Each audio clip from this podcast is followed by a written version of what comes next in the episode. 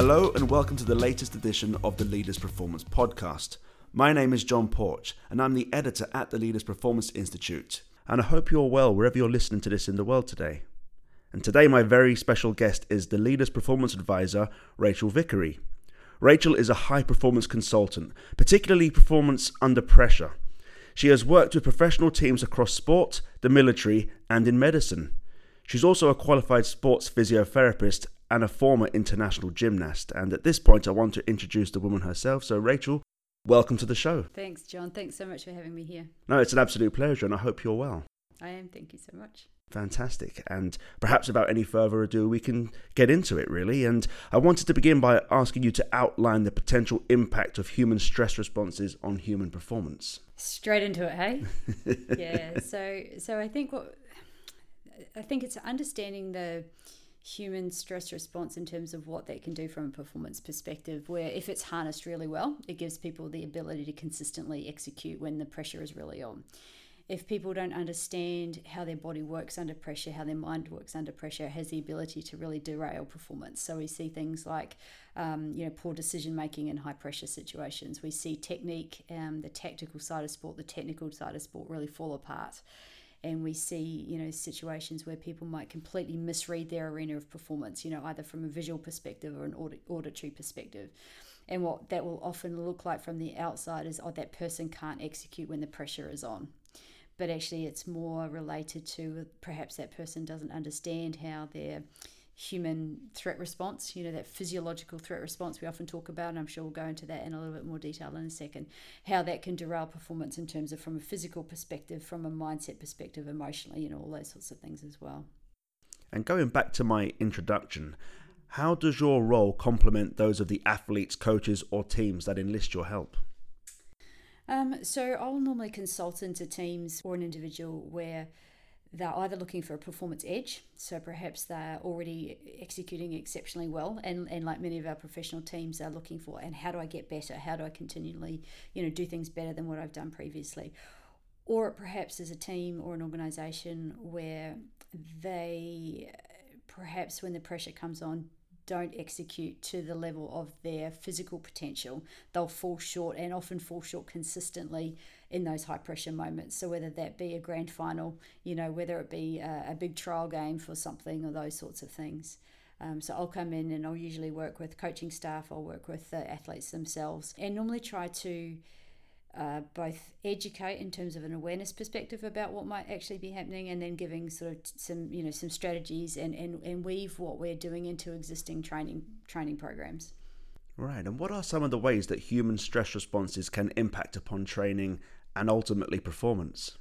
Yeah. So I think if we step back for a second, right, in terms of what is the physiological stress response or the human stress response, and I think just understanding that is a very normal, hard-coded response that almost every human has when they're either outside their comfort zone or when they're in a high-pressure situation where perhaps the consequence of what they're about to do is high. And so what ends up happening for people in that sort of scenario is a number of things will change in terms of, there's this balance between two parts of the nervous system, right? The calm nervous system where breathing is nice and controlled, heart rate is nice and controlled, physical movement is relaxed and fluid. And then there's the opposite side of that, which is that almost that fight and flight response, right? Where heart rate gets faster, we breathe more shallow, we get a lot more tense, our peripheral awareness starts to shut down. And there's a balance all the time between those two states. And that's what's hard-coded into every single one of us as a human. It's very ancient.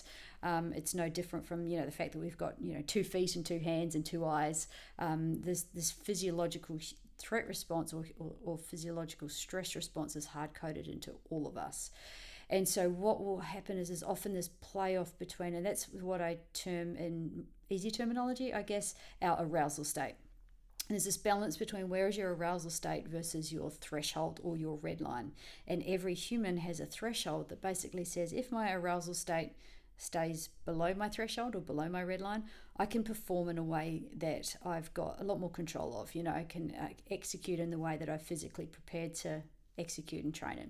But if my arousal state crosses my red line, that's when we start to see performance start to fall apart, because either my smart brain goes offline, so I don't remember the game plan, or I don't remember, or I'm not thinking and making those strategic decisions in the moment that might be the smart decisions, or I'll misread the field. If I'm a field-based athlete, for example, I won't see a player that's wide open left or right to me because my peripheral vision has shut down.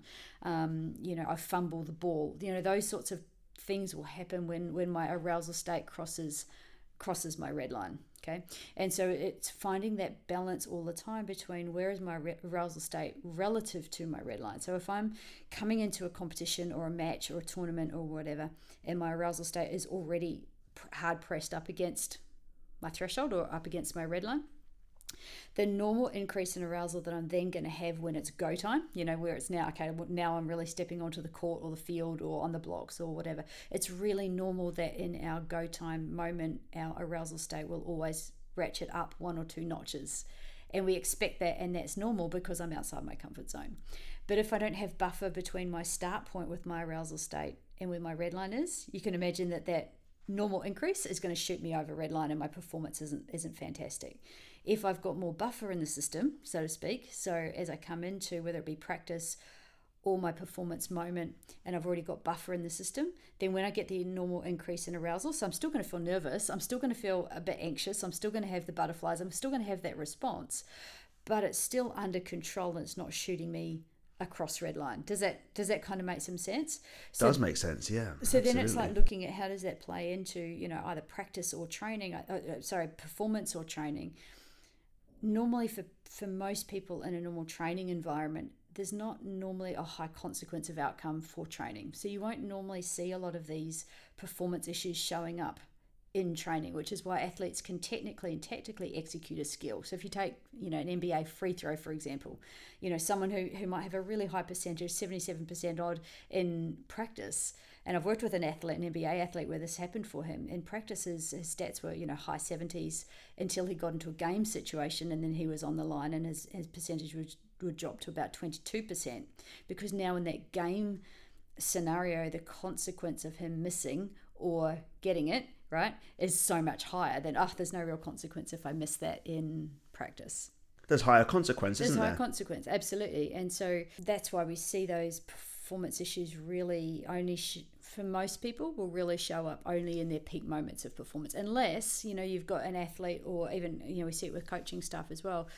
If there's a whole lot that's going on for that person in life in general, and they're already feeling highly stressed and under pressure because they've just got, it might have nothing to do with their sport, it might be relationship issues, it might be a contract year for them, it might be they've got family stuff, they're on the road all the time, there's all of that other stuff that goes on in life for someone, and they're already under the pump, and it's the back end of a long season, and they've hit that grind, and they're they're tapped out and all that sort of stuff. Then we might see some stuff show up in a training environment where the athlete's just not there, or they make mistakes, or whatever, or the coach that just loses it, at the team that day, they just snap and they've just lost it, But more often, it's actually when the pressure is so much higher, is at go time in the performance arena, and that's where the issues might show up there.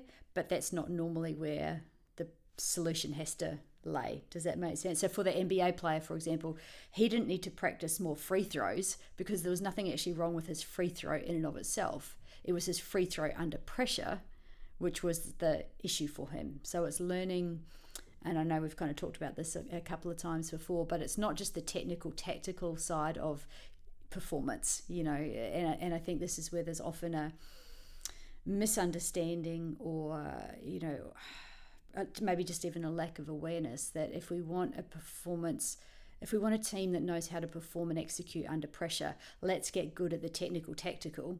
And there's almost then this hope that it's then going to show up, as opposed to you need to know the technical, tactical, and obviously you have to be exceptional at that.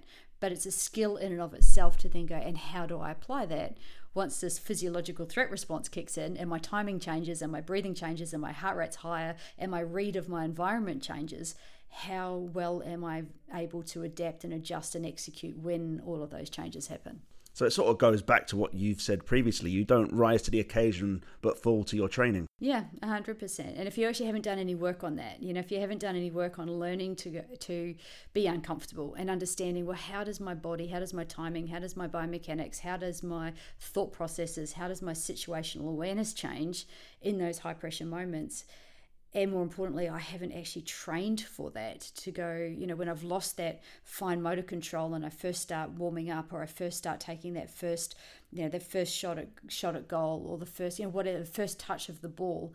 Often when an athlete in particular has hit that high arousal state and they've crossed red line, they feel almost this disconnect with their body a little bit. It's like, I don't feel the same. My legs don't feel the same. My fine motor control doesn't feel the same. My execution of my stroke doesn't feel the same if I'm a swimmer. And they will then almost panic with that, because then they go, oh no, I haven't got a strategy to, how do I solve that? This doesn't feel right. And then they'll spiral negatively down that road, right? As opposed to if they go, oh, I'm almost expecting this. I know what happens, and here's my strategy for how I, you know, de-escalate my arousal state from that moment. They've actually trained to know exactly that, you know, how do I perform and how do I adapt and how do I change in this pressure moment. So on that note, how can you work with coaches or athletes, or both really, to introduce that level of arousal stimulation in a training session, in an environment where the consequences are not as profound as they would be in competition? I think it's really hard to reproduce that in training, right? And I think because there's almost that consequence of outcome is, you know, one of the biggest triggers, I guess, that will turn up or turn on that human threat response is the fear of the unknown. It's uncertainty. You know, it's when we don't know what the outcome of something is going to be. That's one of the biggest things that will actually turn on that human threat response. It's very primal. You know, you can imagine as a primal human from thousands of years ago, you know, if you didn't know that you were going to survive, which is basically what that whole threat response is about. It's designed to keep us alive, you know. And we've moved on very, obviously, in the last couple of thousand years. It's a very different environment that we live in, but our primal hard coding is still exactly the same, right? So anytime we're not certain what the outcome of something is going to be, on goes that threat response. In training and practice, it's very hard to reproduce that level of uncertainty coupled with consequence of outcome. Does that make some sense? It does make sense, indeed. And so those two big things, put those two together, that's where we see that arousal state really step up. I think in terms of what can you do about it, I think what I've seen consistently is actually educating or just bringing to awareness, either to coaches or to athletes, or both, I guess, really, understanding what the physiological threat response, that human threat response actually is, that it's not in their head, they're not going crazy. Do you know what I mean? It's like, actually, when this happens, when it's go time, when you're outside your comfort zone, when there's that uncertainty and that unknown, these are the things that will happen. You know, heart rate, biomechanics, timing, decision making, you know, situational awareness, all those same pieces that we've just talked about, right?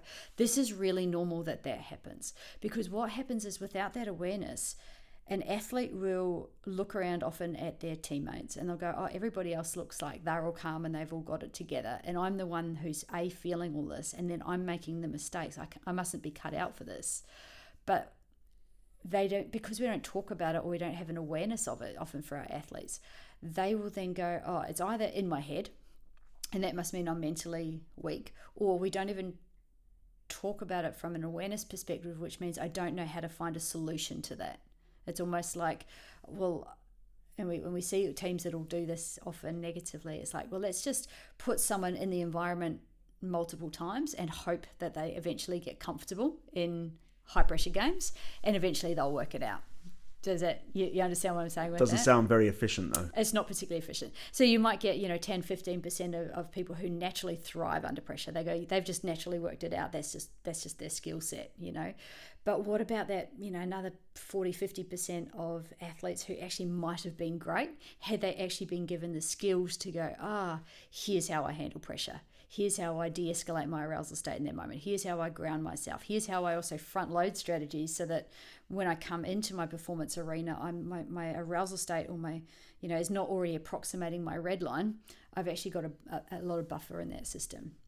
And how important are their peers, their teammates? And does that differ from an individual sport versus a team sport? Oh, that's a great question, because that can work both ways, right? From, as an individual sport, obviously, you are more reliant on your ability to perform. You know, it's like you can't hide behind your teammates. You know, it's all on you, right? But I think as the benefit of that, you possibly are more aware of and more self-aware or do a lot more work on how do I learn how to perform under pressure, because that's what it's all on me, you know. I think in a team sport, the negative side of that, you can hide behind your peers. It's like, oh, you know, if they bring their A game, or if I'm a little bit off today, it doesn't matter because my teammates can, you know, they'll pick up the slack, so to speak. The positive of that is that you've also got teammates who can actually recognize perhaps, hey, you're redlining, you know, I'm seeing that you're starting to you get a bit tight, or you're almost panicking. And you'll see it particularly in team sports. You can almost see the difference between a team where they are in flow state, where everything is working, right, versus a team that crosses that red line, and then you see it's almost that panic, and it becomes almost a contagion where someone starts making a mistake and then they start to second guess or hesitate or tighten up as a result of that, because there's that fear of, I've already made a mistake, I don't want to make another mistake. And then in the past, thinking about the mistake they just made, they're not actually moving forward in terms of going, okay, well, how do I now just move and execute forward? Does that make sense? So then, because they're thinking in the past, they then make another mistake, and then they make another mistake, and then their teammates start to go, oh no, we've now lost, you know, we've had points scored against us, and that can start to negatively spiral in that way. I've seen teams where perhaps on the sideline, you know, while they've been waiting to go on, they might be on the bench, and there might be a coach who's also, you know, sidelined with them, where if there's a couple of bad calls against them from a ref, you know, or mistakes are happening on field, and then there's a substitution, then a player will take the field, you know, if the sideline coach has been abusive and, you know, abusive at the ref or against the call, or expressing, venting frustration about the player making a mistake or whatever. And we hear that sideline, right? The coaches that'll abuse either the ref or the player. The next player that then goes onto the field or onto the court is actually carrying that same energy of frustration out onto the court, because they've got caught up in that. So that's when another mistake will happen often as well, because that player's gone in and almost in that vibe or that energy of frustration about what's not working, or, oh shit, I was going to swear on your podcast. Oh shoot, you know, we're now 10 points down. We've got to do something about that, and then again they tighten up and they second guess. So that can work negatively again if there's not an awareness or a strategy. Go, oh, we've recognised that we've hit red line, you know, and what do we need to do? Just say to each other, hey, you know, we've got this. We're all good. What's my next? And I talk about it as a forward moving action rather than retrospectively what's happened in the game up to that point, which is almost irrelevant because you can do nothing about it, you know. It's about what do I do right now to keep moving myself forward and to change the momentum of moving towards success rather than worrying about the failure that we've just made. There's plenty of time, you know, after the game, or when, you know, there'll be an appropriate time to do a hot wash or a debrief on the mistakes that happened, you know, but right in the middle of the game, when emotions are already high, the energy is already high, we've already got athletes that are at red line anyway because it's the performance environment, you know, that timing of that really critical feedback and how that communication is given in terms of, you know, tone of voice, in terms of the words that are chosen, you know, at halftime. The difference between a coach coming in if there's a team down, for example, because they've made a lot of mistakes or the pressure's got to them, a performance isn't going so well. The difference a coach can make, whether they come in and they tear strips off the team and they abuse them and they really try to give them a kick up the backside and, you know, all of that sort of stuff, or a coach that can actually just walk in control of their own arousal state, you know, calm, they're not taking out their frustration on the team, and then just being able to communicate very clearly and very calmly, I guess, for want of a better word. And I'm not talking, you know, crystals and rainbows and unicorns, but just that ability to go, okay, I need to calmly communicate instruction for how we're going to move forward from here.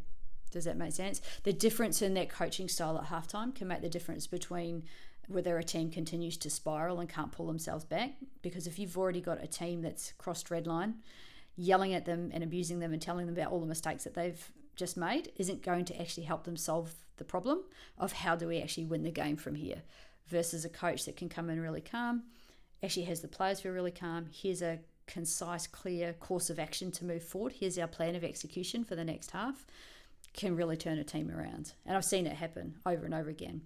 So part of it really is about acceptance of what's gone wrong, what's just happened, accepting that reality and then pivoting in order to achieve the next step. Absolutely. You know, it's got to be looking forward, right? Are there any other factors at play that we haven't spoken about yet, whether it be the coaches themselves or the type of training or the opponent? You mentioned before, Rachel, about the impact of an athlete's life outside of sport perhaps having an impact and effect. A huge impact, yeah. And I would say probably in the 15 odd years that I've been working in this space, and then also from personal experience, and then just conversations with many people in all sorts of performance arenas, so not just sport, elite military and medicine, is we see a really consistent theme, I guess, that it's very seldom, performance under pressure is an ability to perform under pressure is less to do with what actually happens in the moment of pressure, and it's so much more to do with whatever's going on for that person everywhere else in life. And if I give you a really quick analogy, I guess that a lot of the listeners will probably recognize really well, is if you're driving into work in the morning, and an idiot cuts you off in the traffic, and you have that ability to just be really calm with that. It's like, whatever. Like, you might have that initial, flame of frustration, but it dies down pretty fast, right? Versus if you completely lose it, at that driver, and you get really angry and frustrated and you vent, your ability to respond in those two different ways is less to do with the driver actually cutting you off in traffic. And if you think about your response to that, if life's all good, and you're pretty calm and you had a great night's sleep and you're just feeling good about life, you're going to have that calmer response. Versus, if you've had a really poor sleep, you're running late, you've just had an argument with your spouse, you're coming into work that day going, am I going to still have a job or not? You're going to respond probably more likely and vent your frustration. Does that make sense? So it's not the driver cutting you off in traffic. Yes. It's what's going on for you in life that's usually going to determine your reaction to when that inconvenience happens. Do you understand that analogy? It does make sense. Yeah, and so performance of in our performance arenas is exactly the same. Have I got buffer in my system that says if things go wrong, if I make a mistake, I can respond and react to that really like it's no problem, and I've got a way to move forward from that. Versus, the scenario that we talked about where it was like contract and girl issues and traveling and being on the road and all of that sort of stuff. That's where more of the work needs to get done, I think, and where teams are starting to think about the performance under pressure is how do we give athletes an awareness of some strategies they can deploy in the moment of pressure. When I actually am working with groups, and again, the consistency between medicine and military and sport, because it's human beings doing the performing, so it's the human factors that are actually the consistent thing with that, it's always when we start talking about the other stuff, the fear of not being good enough, the fear of what other people think, the uncertainty, the life issues, because I've got, bills to pay, and I've got, kids to get off to school, and, I've got all of that stuff going on. My sleep's really poor. I'm having way too much caffeine in my diet because I'm not sleeping enough, so I'm trying to counter that with a lot of caffeine. Imposter syndrome is a big one, particularly for our high performers. There's this big list of things that will typically feed into, over time, someone's arousal state getting higher and higher and higher, so that then when they step into their performance arena, and as we talked about, they get that increase in arousal state from go moment. That's the thing that pushes them over the edge. Versus if they've done work on all of that other front-loaded stuff, they've kind of got life squared away. They try to optimize their sleep as best as they can, they eat as clean as they can, they're not sleep deprived as best as possible. Obviously, we've got to be realistic with some of that. People are doing the work on their self-awareness. They know themselves really well. They're in control of their monkey mind, that chatter in the head constantly, that just doesn't shut up. Or they're aware of the fact that uncertainty is such a trigger for that threat response. Just that awareness of all of those pieces and doing some work in that space is usually where the biggest gains in the ability to perform and execute under pressure is. And as I was just starting to say, the recognition that whether it be a coach, whether it be an athlete, you know, whether it be an elite military operator, you know, when we actually start talking about this and they go, oh, that is actually the stuff, you know, the life stuff. That's the stuff that is really going on for me. That just causes me to not perform well in those pressure moments, as opposed to the fear of my performance arena itself, or anxiety or whatever, because that's people's comfort zone. Their performance arena is actually their comfort zone. You know, that's where they know how to execute and perform really well. I imagine as well that people's ability in this space fluctuates. There might be an occasion where you could actually employ these strategies to your satisfaction because everything's going well in your life or in your training or in everything related to your performance that day. However, there could be a time 6 months from now where you're not able to execute quite as effectively as you would like to, right? Yeah, and that's the difference between teams and organizations who have strategically and intentionally gone, we need to learn how to execute under pressure, versus that hope strategy that we were talking about before. Because often what we'll see is at the beginning of a season, you know, when everything's good, everyone's, you know, they've got emotional resilience, mental resilience, you know, it's, they've come off the back of, you know, preseason, they're ready to go. They're almost that anticipation, excitement to get into the season. You know, people generally perform quite well, you know, because they're fresh, right? And there's not a high consequence of outcome with that. Versus at the back end of a season, when now the grind's been kicking in for the last 6 months, we've had some wins and losses, you know, every game is now really counting as to whether we end up in finals or not. You know, we've been on the road, we've been away from our families, you know, there's that played out over 6 months versus maybe just a week at the beginning of the season. That is really going to have a consequence. Now, if you've planned for that, if you understand how that impacts performance, you've actually created some strategies around optimizing that, so that the back end of the season, which funnily enough is actually where the most pressure is, you know, especially if you're a team that's vying for finals, you know, you want to know that by the time you get to that grand final, you're not just empty and exhausted and, in inverted commas, hoping that your team can perform in the grand final. You've anticipated and you've built buffer in the whole way through the season, understanding that the pressure is going to be escalating through season. You know, that arousal state's getting closer and closer to red line, just as a consequence of all of those things we've just talked about. So you've actually got a plan to how you're going to handle that. And that's that understanding, when you understand how the threat response works, when you understand what feeds into what escalates the arousal state. And that as long as I can manipulate that buffer between my arousal state and my threshold, then you can learn strategies through season to either go, okay, well, if my arousal state's crossed red line, what is my immediate, I call it a get out of jail card. You know, what do I immediately do in this moment to know that, okay, I'm redlining, you know.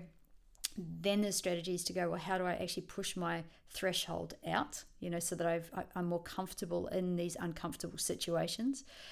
And then there's the whole front-loaded strategies to go, how do we put buffer into the system in the first place? So with that, those understandings, I guess, of those three key strategies, you do some work around that, so that exactly to your point, if life's all good and you're going well, you probably don't need any of them, right? But if you start to get to a point where it's like, yeah, life's got a bit out of control and things are really starting to escalate, you go, cool, all I have to do is deploy these strategies. It's not like, oh, well, you know, you have to just react to what you're getting in terms of stress and arousal state and all those sorts of things. And it sounds like the situation is realistic as well. You would encourage athletes, coaches, whoever it may be, to actually take a realistic view. So they may be trying to employ some of the strategies that you've worked with them on. And they may say, okay, today I employed those strategies and I would give myself 7 out of 10. I don't know if they use that sort of language, but I didn't quite do it to the level that I wanted to do. There is space there, but you're not looking for perfection as such, are you? It's always a journey. It's always a process, right? Yeah, 100%. Especially in a team sport where there's so much that's outside of your control. I think it's different if it's in an individual sport where, you know, I think of our sport like gymnastics, you know, my background, where I haven't got an opponent trying to knock me off the beam. Do you know what I mean? Like, my performance is totally reliant on my ability to execute, as opposed to a team sport where there's a whole other dynamic of what's going on. So that in and of itself brings a lot of uncertainty that you can't train or practice for, you know. But coming back to, I think one of your original points is, how do you perhaps, you know, what are some things you can do in training or practice is throw uncertainty into the mix in practice and in training. You know, often coaches will give training drills in inverted commas where the players know exactly what's coming, you know, or they're, even if they're doing some open play for practice, they're still against their teammates that they know their style of play, you know. But it's not being afraid to throw uncertainty into the mix and knock people off the game in training, so they just to learn how to adapt and change with that. And I think perfection it just crushes performance. It actually adds a whole lot more pressure in and of itself when you're aiming for perfection, as opposed to aiming for excellence, which is, hey, this is open-ended, you know. And it actually, even with that, when we're looking at optimizing performance in high pressure situations, if someone is very focused on the outcome of something, you know, we've got to win this game, right? Or if it's a swimmer, I have to make this time to qualify for an event, or I have to score this many points or whatever. As soon as the brain goes to that, I've actually set something up that I might fail at. And as soon as I've actually set up a situation that I might fail at, that turns on the threat response, right? So if it's like, oh, we've got to win this game, we've got to win this if we don't win this game, we get relegated, or if this doesn't happen, we lose sponsorship. You know, as soon as there's something I might fail at and I frame it in that way in my mind, threat response turns on. Okay, arousal state gets even closer to red line, I've got even less buffer in the system. But if I can somehow flip that in my mind to curiosity, you know, I wonder how well I can play today, I wonder how fast I can swim today, I wonder how cleanly I can execute this particular thing. Curiosity actually is as a primal human, that opens the door to awesome performance, because there's no threat in that. You can hear that in the different language, right? When I say, oh, we've got to win a game, versus I wonder how well we can execute this particular thing. And if you execute the thing and you handle that business, you've actually set yourself up with the best chance that you're going to get the successful outcome that you want. But you haven't layered all of that pressure, in inverted commas, that will just actually tighten up play and tighten up decision making and tighten up, you know, that situational awareness.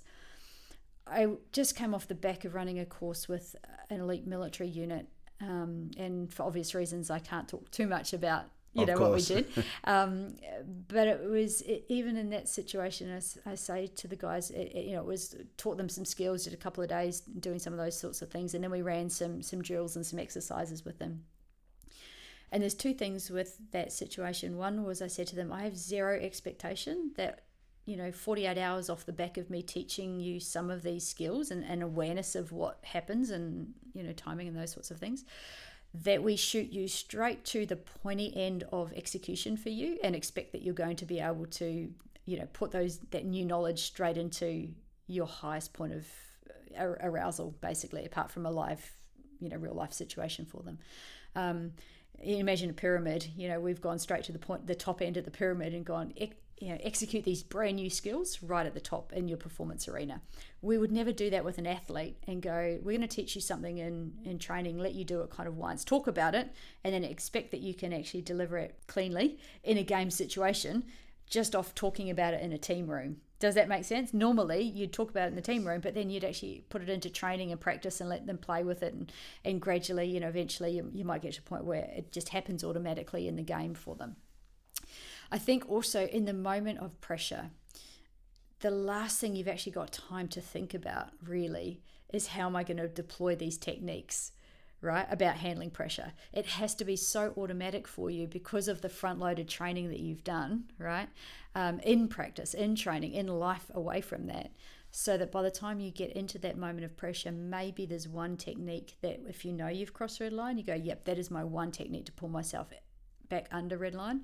But, I often talk about, the difference between fixing broken versus creating awesome. You don't need a get out of jail card if you haven't ended up in jail in the first place. So I think there is this thing about performance under pressure is less about what happens in the moment, and the moment of pressure. It's more about what have you done, everywhere else that's led you into that moment. When you're working with athletes and coaches, how useful as a learning and education tool is past performance, and is past failure more or less useful than past success? Great question. I think it depends on how you reflect on the past failure. Generally, I think there's a lot to be learned from the past success, right? Where it's like, okay, well, how did we create that? Especially if you can actually look at past success through the same lens almost that you would through past failure, where actually you go, rather than just, oh, that's, we won because we're good, you know, which can sometimes happen, right? I've seen teams that will often get to a back end of a season where there's momentum just for a whole lot of scenarios that perhaps nothing to do with how good they are, they just happen to have won a whole lot of games. That can sometimes get misinterpreted as, oh, well, we know how to handle pressure because look at our track record, right? So that can actually be misleading, where they'll go through a season not understanding that they actually need to learn how to handle pressure or whatever, not because they actually know how to handle pressure, but just because they've won games. Do you understand the difference with that? Absolutely. Yep. But so I think it's also important with success to go, what was it? Why did we succeed? Did we succeed because, you know, just, yeah, I guess pulling it apart. I don't want to go too far down that road, but I think the learning from failure is great, especially when it's done through the lens of, I mean, I think most of our growth comes from when we fail at things, right? Because it's like, oh, how do I get better so that that doesn't happen again?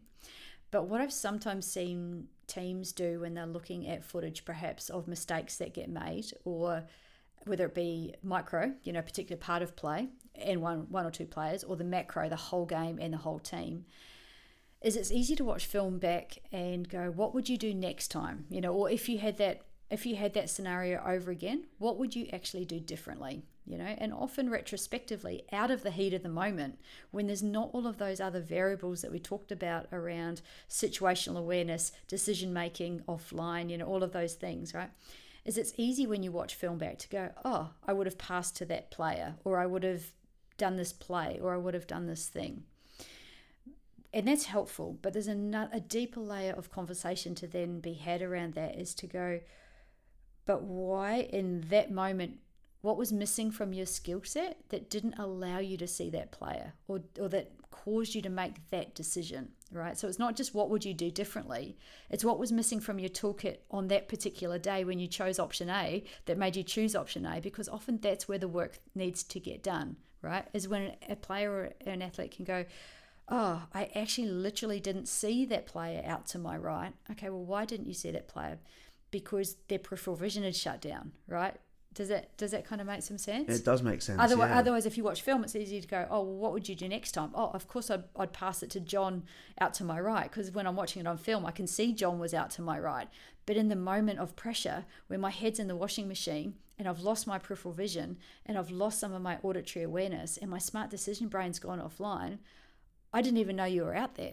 So I didn't know that you were an option for me to pass to in that moment. So the work actually isn't, oh, I'd pass to John next time. It's like, okay, how do we train you so that you are calmer in that moment? So your peripheral vision is online, your decision-making is still smart, you know, your auditory awareness is there. But that takes working on that in practice and training and understanding what can happen in that moment, rather than, you know, trying to solve that in the moment of, you know, what happened. But with that training, with that exposure, with the mind going to that place where the athlete is thinking about these issues and this topic, do you find that they develop a level of sophisticated thinking about it of their own? Do they start to adopt certain vocabulary when they're having conversations with you? In what way?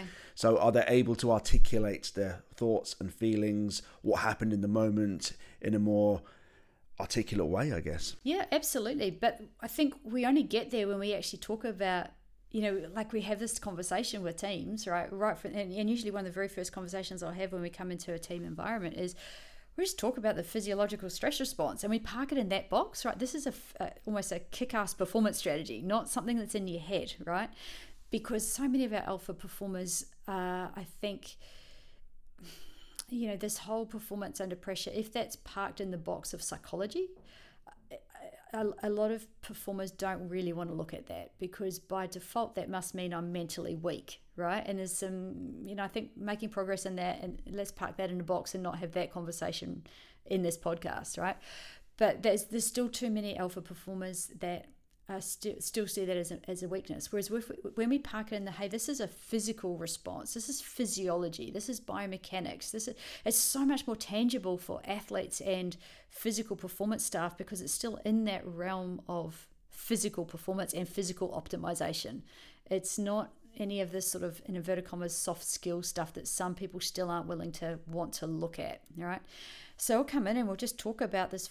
What is the physiological stress response, or the human threat response? How does it change performance? How does it show up? All those sorts of things. Actually give some awareness to that. Then when players are debriefing and looking at what's feeding into their performance not working so well, that is even in their realm of being able to look at their performance through that filter.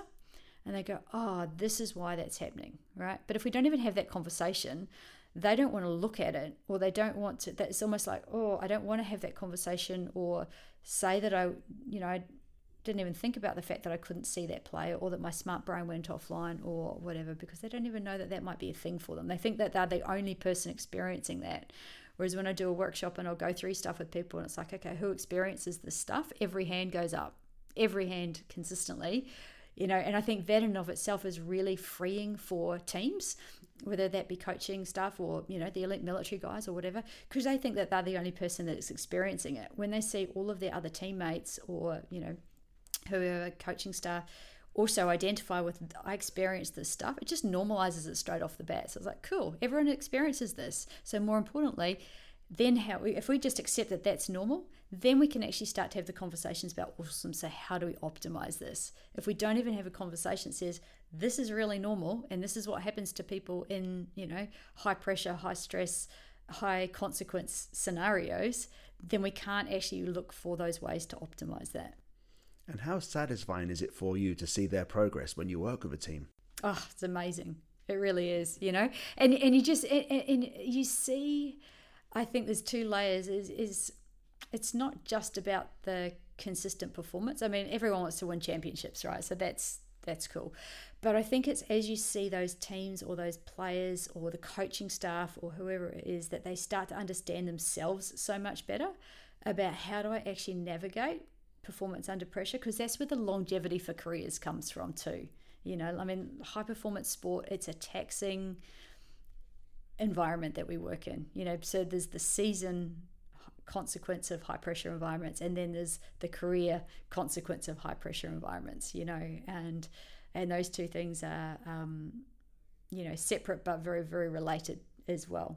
But yeah, it's really cool when you see those athletes go, they have those aha moments, it's like, and they crack it, and they'll go for someone who's very inconsistent under pressure versus someone who goes, now I've actually got a strategy.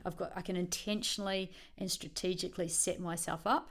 So I know within, a little bit of buffer, to your point earlier, there's a lot of variables. Sometimes I'm more up than I'm not, but within a tighter, framework, I've got control of my arousal state and where I need to navigate that and how I show up, as opposed to it's almost left completely to chance, and I'm just reactive to, and I've got no way to control that, and I hope that this particular day it's going to show up versus not. It's that's the cool part.